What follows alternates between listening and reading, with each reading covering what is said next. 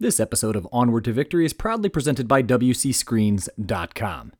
For wholesale pricing and nationwide shipping, don't forget our pals at WCScreens.com, the gold standard of the screen printing and embroidery industry. You know the name. And on with the show.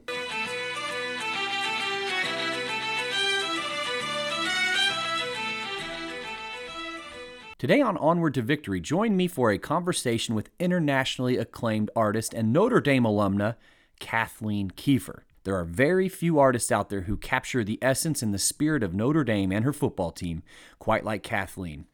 And as I was talking to the Notre Dame enthusiast Kathleen, I soon found out that her connection with the university and the football team somehow ran even deeper than I ever thought possible. Buckle up those chin straps, Irish fans. This is Onward to Victory.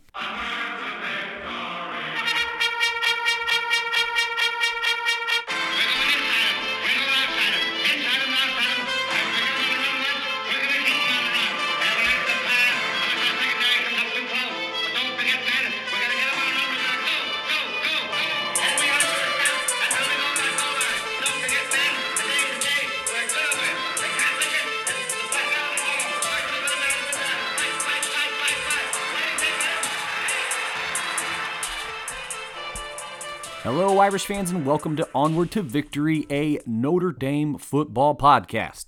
My name is Alex Painter, and thank you for joining me here today. I'm not going to take long here in this show lead. We have important work to do. I had the distinct privilege and pleasure to speak with Notre Dame artist Kathleen Keifer. It was a lovely conversation. I think you're really, really going to enjoy it. But before we jump into the feature of this 69th episode in show history, please make sure you have indeed subscribed to the show. That way you can be alerted to all the new episodes as they are released. So if you're holding an iPhone in your hand, please visit that purple podcast icon and rate the show and leave a review if you're feeling kind of nice. But of course, don't forget to subscribe. Also, please bookmark onwardtovictory.blog. We are kicking up activity on the show's website, so please make sure that you visit onwardtovictory.blog. And again, just give it a quick bookmark. And that whole initiative, the website that is, is sponsored by our friends at WCScreens.com.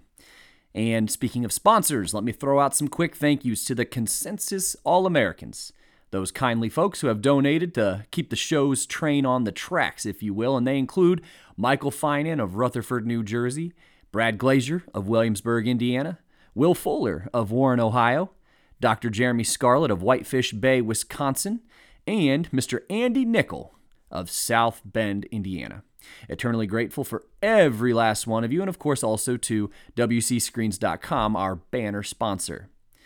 And just know that if you'd like to get your name called as a Consensus All American yourself, please feel free to visit the virtual tip jars at paypal.me slash onward to victory for a one-time donation, or even better, patreon.com slash onward to victory podcast for ongoing monthly support. And every bit of which is greatly, greatly appreciated. So I hope you enjoyed this conversation I was able to have with Kathleen Keifer. But if you're curious about her body of work, please follow her on Facebook at Kathleen Keifer Artist.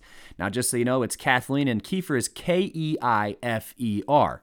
So if you're not of the Facebook persuasion, that's okay. Visit KathleenKeifer.com and you'll get a good sense of her style and you'll get a really, really good glimpse of some, just a small portion even, of some of the work she does with Notre Dame football and a variety of other subjects as well. And as you'll find out during our conversation, I tried to touch on as many of them as possible. But of course, we always ended up uh, circling back to Notre Dame because we are just a couple of Notre Dame diehards talking on a Notre Dame football podcast today. But be sure to check out her work, even if it's while you're listening here to this episode. I personally have a deep admiration for her work, and it was just really awesome to have the opportunity to not only meet her, but even make a friend out of this episode. So, without further ado, let's jump right in. My conversation with Notre Dame artist Kathleen Keifer right after this.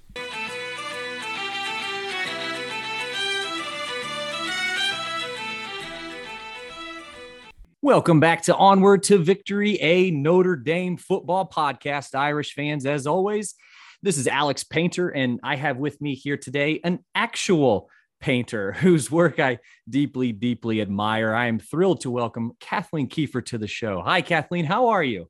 I'm fabulous tonight. I'm I'm in South Bend. I'm right next to the right next to campus. I couldn't be happier. I really, really appreciative that you're electing to spend a little bit of your time here this evening with me and then with us. And got a lot of really good questions for you, I think, and really, really excited for this conversation. But I wanted to give information about you just in case they're unaware.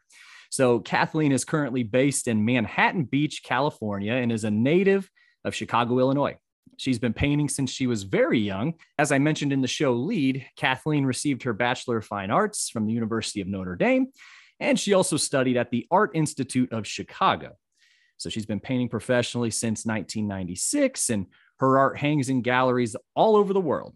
Her work appears in many private collections from people or companies you may have heard of, including James Cameron, Jack Nicholson, Kelly Clarkson, Hilton Hotels, and Walt Disney Studios, just to name a few.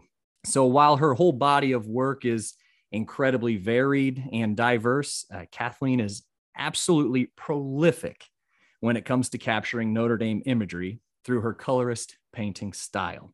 So, very quickly here, Kathleen, as we share a mutual friend in Jim Augustine, better known to the masses as Augie of Augie's Locker Room, that's actually where I saw your work for the first time here. And I just thought it was so cool and so refreshing. And when I say cool, I don't mean like sunglasses and a leather jacket cool. I mean like kind of like cool, like taking a big drink of water on a very hot day, like just that kind of cool. But it was a couple of years ago that we actually very briefly crossed paths there at Augie's locker room. And I believe you were picking up some old pieces of Notre Dame stadium seating, which we will get to here in a bit. So you entered Notre Dame as a legacy student.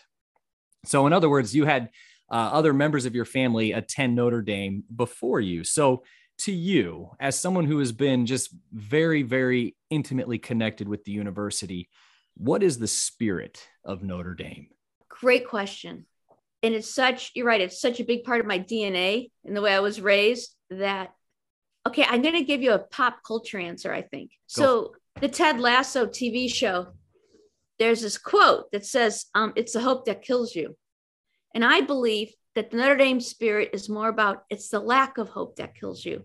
It's apathy that will kill you. And that there is great faith in the Notre Dame community that we will win overall. We will prevail, whatever that means.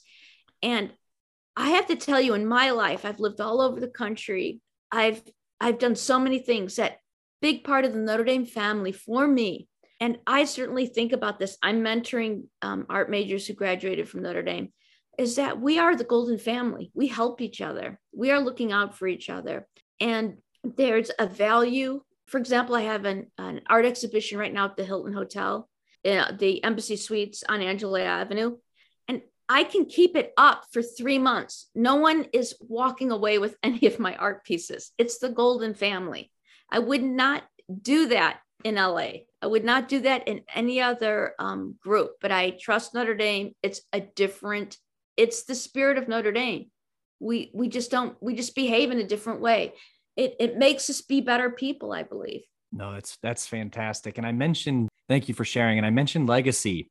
Your grandfather, uh, Frank O'Toole, was a freshman guard on the 1924 team. And just in case, if that team rings a bell for any of our listeners, that was, of course, the infamous team on the varsity level. They had the Four Horsemen, which are about as cemented in Notre Dame lore as it gets. They were powering the uh, the Coach Rockne offense all the way to the national championship. But could you please share maybe a little bit more about memories of your grandfather?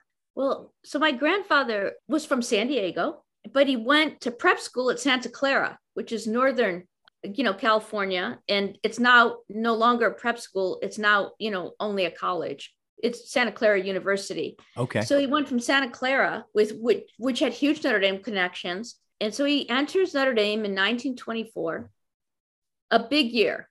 I have his photo album.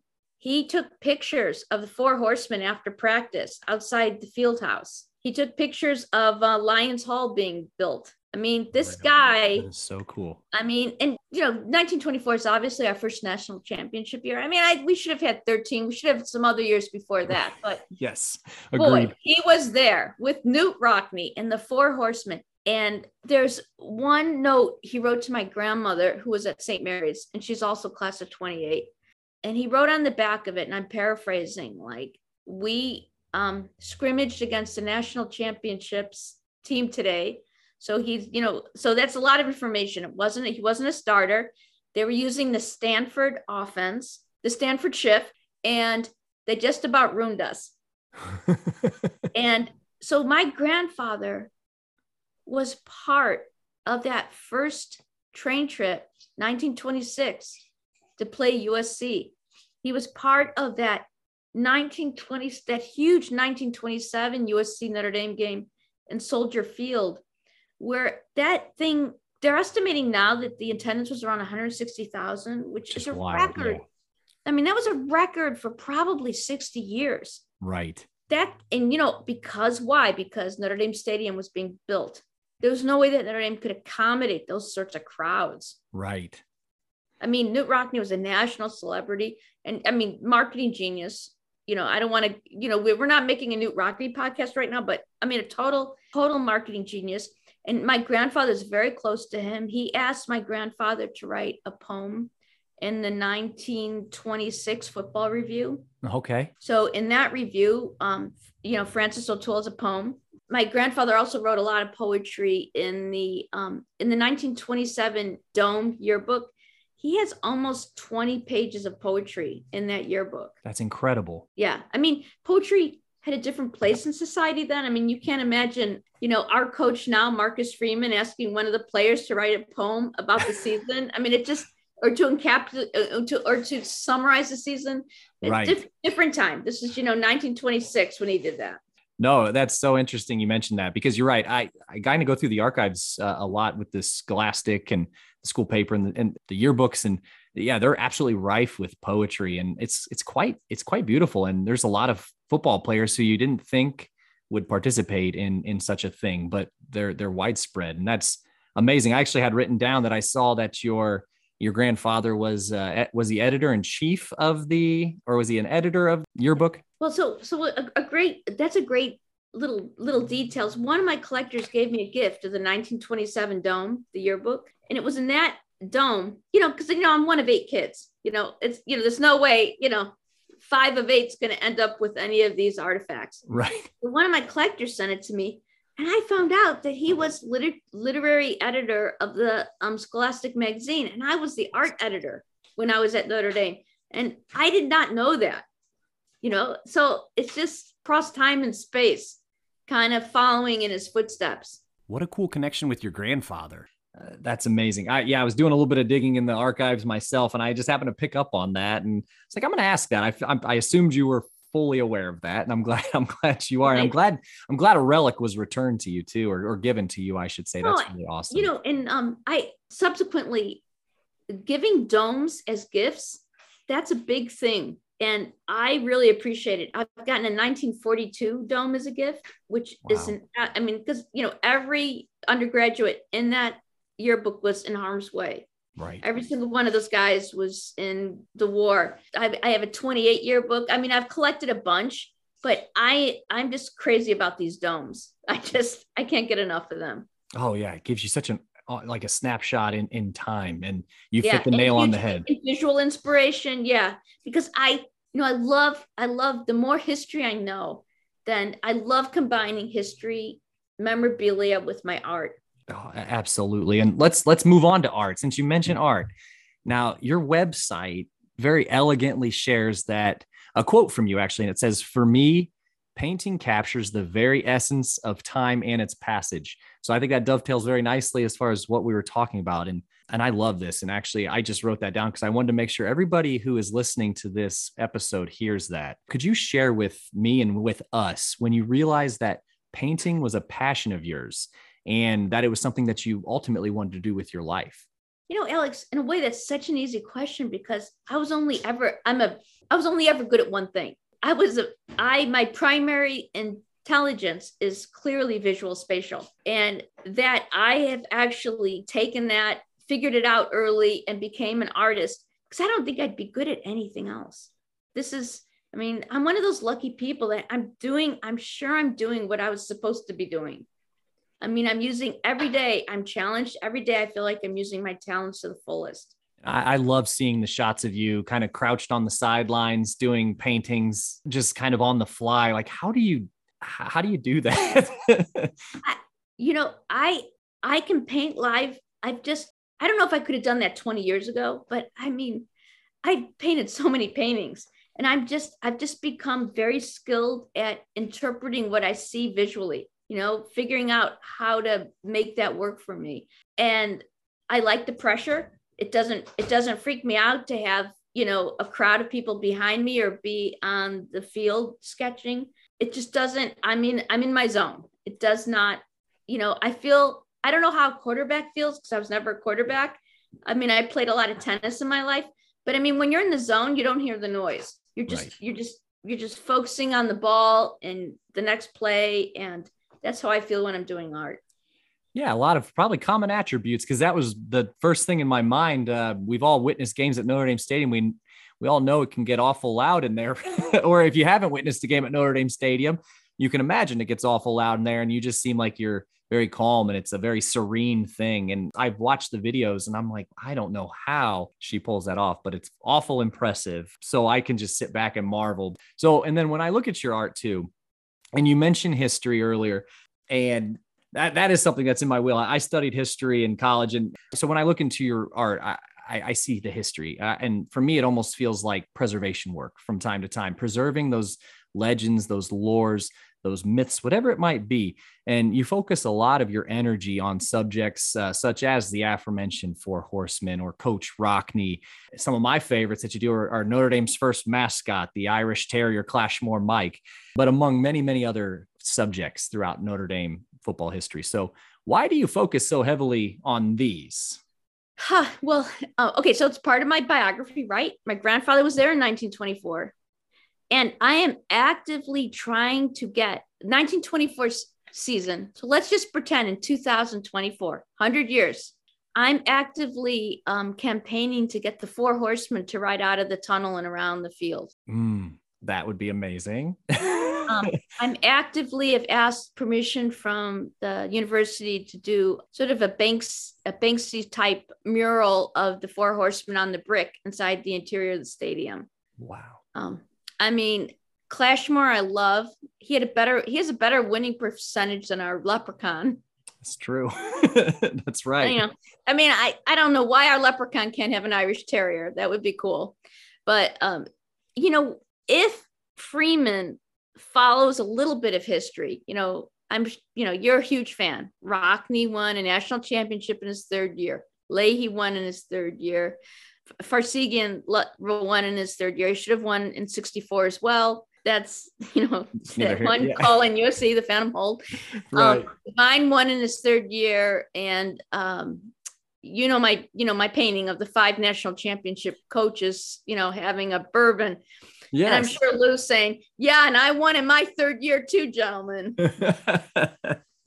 right. Well, yeah, I can certainly appreciate it. It's like, as you mentioned, it's this history, it's your family history to a certain degree. And that's why I think it just comes through and it just, it really, really shines. Yeah, but um, history, history is also the, I mean, because in 2024, that's Freeman's third year. I mean, that's yeah. what I'm, oh, I mean, yeah. you know, I just think history is part of today too.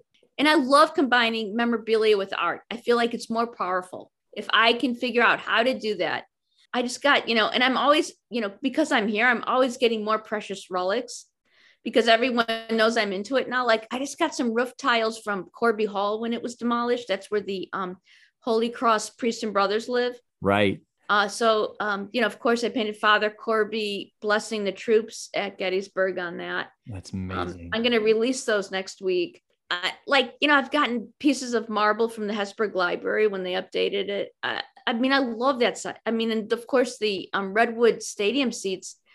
Um, I love the date, you know, the late 20s, the early 30s. You know, we're talking about craftsman style. And I'm, you know, I'm riffing off of that. We can talk about rockne We can talk about, hey, let's make frames out of these. Let's riff off what was happening design wise then. It's, you know, it to me, it's it's really interesting and just to to kind of go off that, some of my favorite works you do are are on those pieces of old stadium benches. And and uh, in case our listeners are otherwise unaware, I would first recommend you go check those out. But usually they're kind of tied in with whatever the seat number numbers is. Sometimes you get you're lucky and you get the two numbers kind of put together. I mean, I think they're beautiful. I think they're ingenious. I hope to have one someday. But where did you get this? Where'd you get this idea to to kind of start repurposing these relics and kind of making them art? You know, I was certainly aware that you could buy seats, and I saw a lot of them displayed, and I thought they were ugly. They were brown things with numbers. And I didn't think, I mean, I was kind of looked at them and I thought there's not enough there. And it just kind of sat in the back of my brain for a while. And then I finally thought, well, what we need to do is take the number of the seat and tie it into a year or a player or something. Or like, uh, you know, I've got a 32, 33. I went to the Studebaker Museum yesterday in South Bend.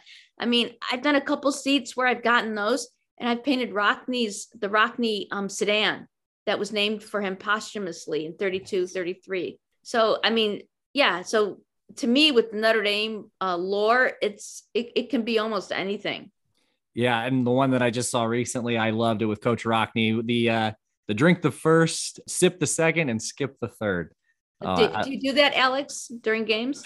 I'm not. I admittedly, I'm not great at that. So hey, it's a four hour. It's four hours long, and if you're at tailgates, that's six hours. Yeah, that's true. Yeah, we can yeah. do. You know, and how big are the drinks? I mean, it's a it's a complicated question. It is though. Yeah, there's a rolling scale as far as the size of the. Yeah, there's a lot to consider there, but I just have to crack up because I could. You could just hear him. Like you read enough about Coach Rockne, and you just you hear those words coming out of his mouth. It's perfect. So now, of course, not all of your creations are actually Notre Dame themed, and I, I, think it's really important to. Obviously, this is a Notre Dame football podcast, and and we've talked a lot about those. But you know, you, for instance, you do some amazing work of of surfers, uh, beaches, really just kind of that West Coast aesthetic, that West Coast imagery so I happen to be a die-hard Beach Boys fan, and that's something I actually wear quite proudly. Something that most most of my close family and, and loved ones know about me. But uh, as an artist, what are your inspirations and motivations when considering your entire body of work? Well, okay, you're Beach Boy fan. I live in Manhattan Beach. They're from the South Bay. Yeah. Um, I I'm inspired by um, where I am, like the color, the history. Um, when I moved to Malibu, I began painting Malibu. I paint Manhattan Beach all the time. You know, I go for a walk on the beach. I've got my camera and sketchbook with me. I mean, I, you know, sometimes you just see like the most beautiful color, the most beautiful wave. You see, like, you know, I'm on Manhattan Beach Pier and I look down and there's like this gorgeous wave with like five surfers in it. And it's just the most beautiful thing. I mean, that's that is as beautiful as a receiver catching a pass. Right. You know, it's the same. And, you know, so I'm inspired by um, real things, real beauty, like that quote you made about my work. I am inspired by where I am. It has to be real to me. So, as far as inspirations are concerned, thank you for sharing that, by the way. Kathleen, who who are you inspired by? Do you have painters, artists that you just really draw a lot of inspiration from? Oh, so I grew up in Chicago. So as a um, young person, I was at the Art Institute of Chicago many times, and I was completely blown away by the Monets and mm-hmm. by the colors that he used. And I would say um, I'm still primarily a colorist. I think in color. I had the um, great um, this summer I went to Giverny for the first time and I was able to sketch his house and his ponds and his bridges. And that was really, that was a really nice privilege for me. Uh, I would also say growing up in Chicago, Leroy Neiman, another, uh, another Art Institute guy, was a huge inspiration to me.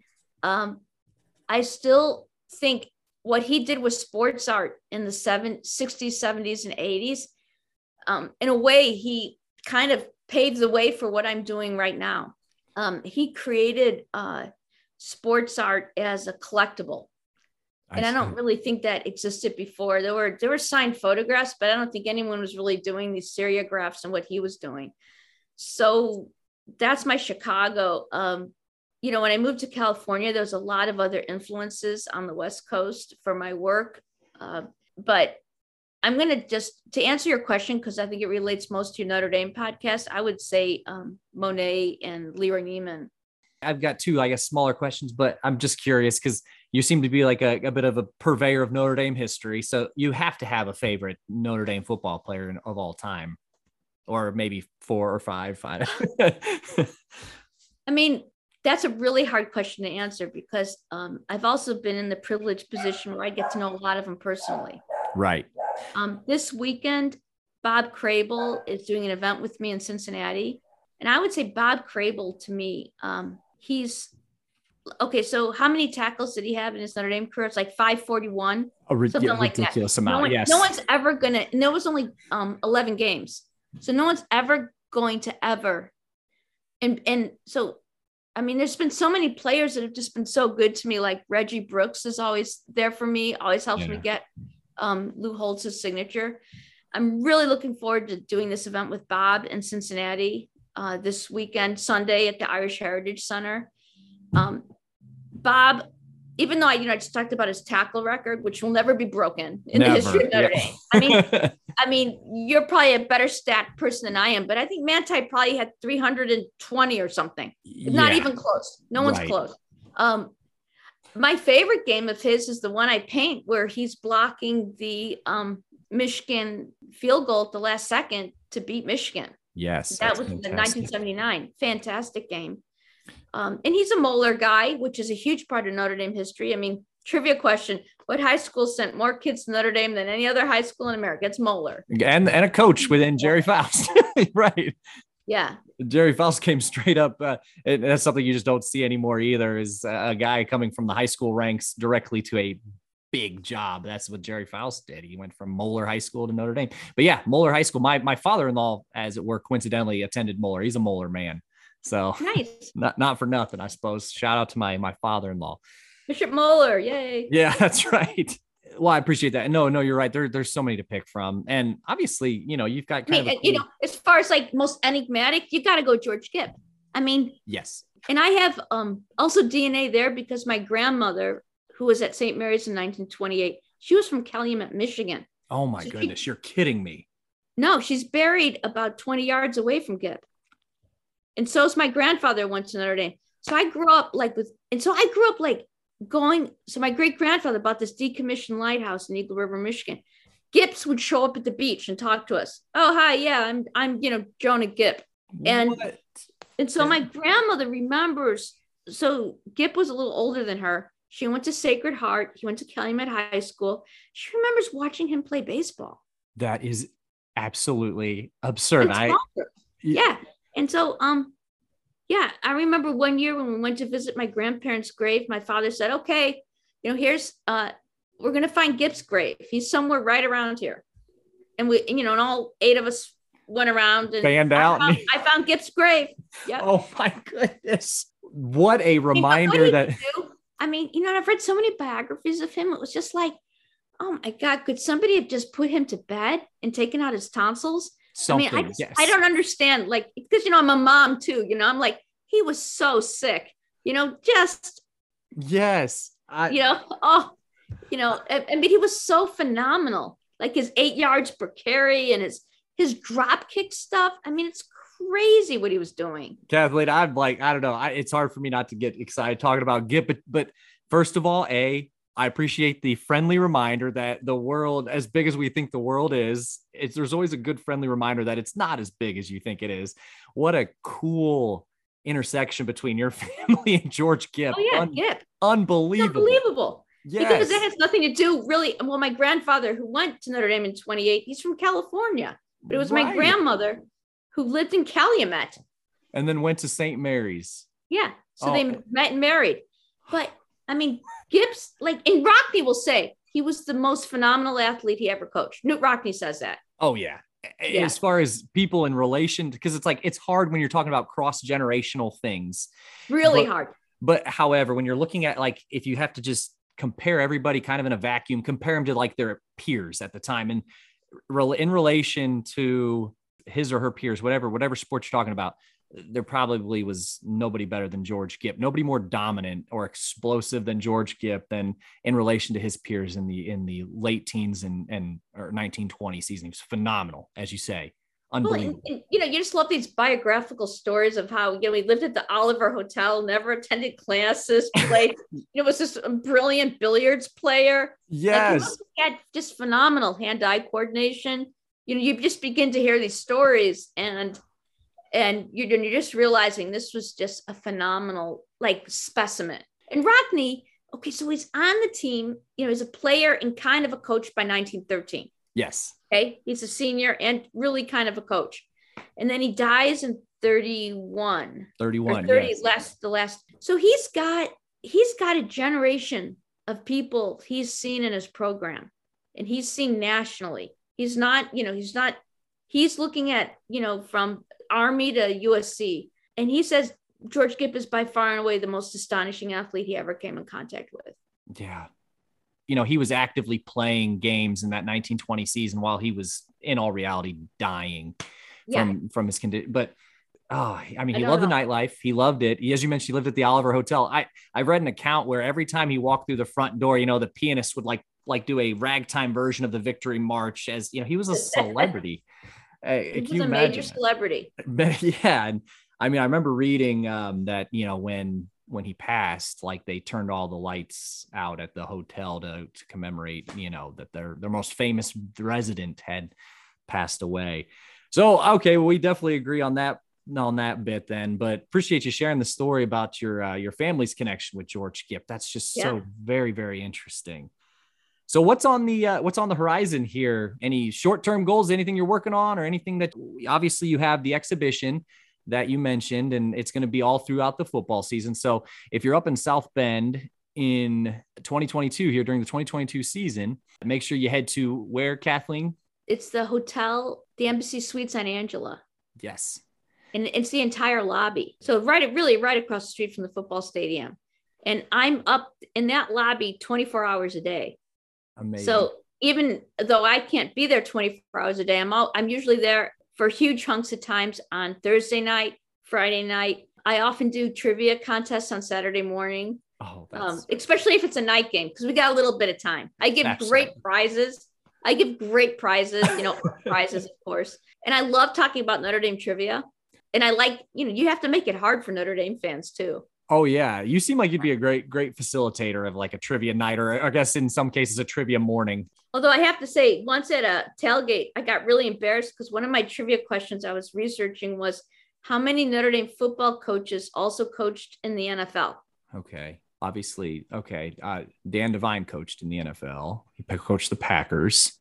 Did Elmer Layden? Lou Holtz. Lou Holtz coached the Jets. That was Oh, that's right. A, disaster. I forgot about that one. Yeah. so another one that you would never know is Hunk Anderson, Hank. Yeah. Uh, from Heartley Anderson. George Gipp's best buddy. Met, George Gipp's buddy. Yep, he was right there. Um, by the way, on my my grandparents have a dance card from 1927 for the Junior Promenade, and the two um, patrons were Knute Rockne and Heartley Anderson.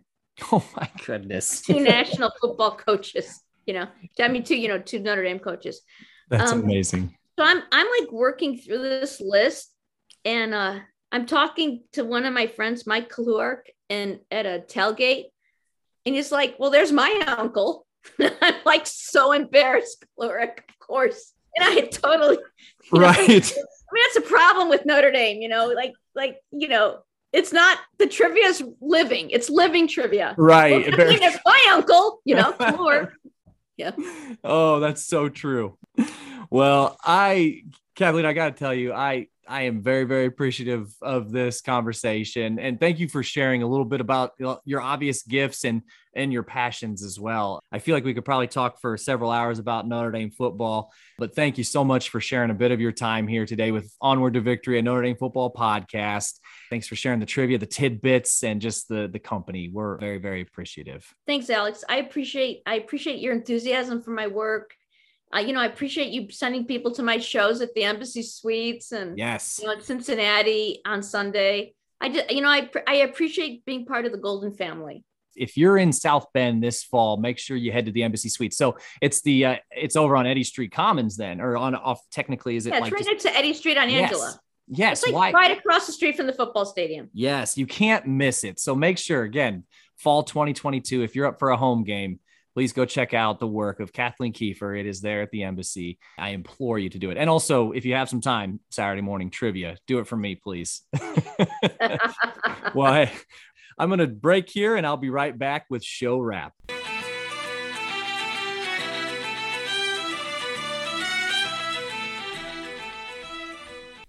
Welcome back, and I hope everybody enjoyed that delightful conversation I was able to have with artist Kathleen Keifer. Aside from just being a obviously creative person, her knowledge and perspective and passion for your fighting Irish is obviously abundant. And so when you're talking to someone like that, makes it a really easy conversation. And so hopefully you really did enjoy that one. And please, by all means, go check out her art. It's at KathleenKeiferArt.com. Again, that's Kathleen, K A T H L E E N, and Keifer, K E I F E R, and then art.com. That conversation and well, all conversations and episodes is, of course, brought to you by the Consensus All Americans. One more time, we have Michael Finan of Rutherford, New Jersey, Brad Glazier of Williamsburg, Indiana, Will Fuller of Warren, Ohio, Dr. Jeremy Scarlett of Whitefish Bay, Wisconsin, and Andy Nickel from South Bend, Indiana, and of course, our banner sponsor, WCScreens.com. Without them, this episode and all the episodes do not happen. So thank you all once again for that. So please don't forget to subscribe to the show. Whether you use Apple Podcasts, Spotify, Audible through Amazon, don't forget to hit subscribe or follow or whatever it may be. That way you can be alerted to all the new and latest episodes. So if you're feeling nice, make sure you leave a rating, five stars preferably. And if you're feeling super nice, don't forget to leave a review as well. So with that, I am going to sign off. This has been the 69th episode of Onward to Victory, a Notre Dame football podcast talking with artist Kathleen Keifer. And in kindness, I am your host, Alex Painter. And as always, go Irish.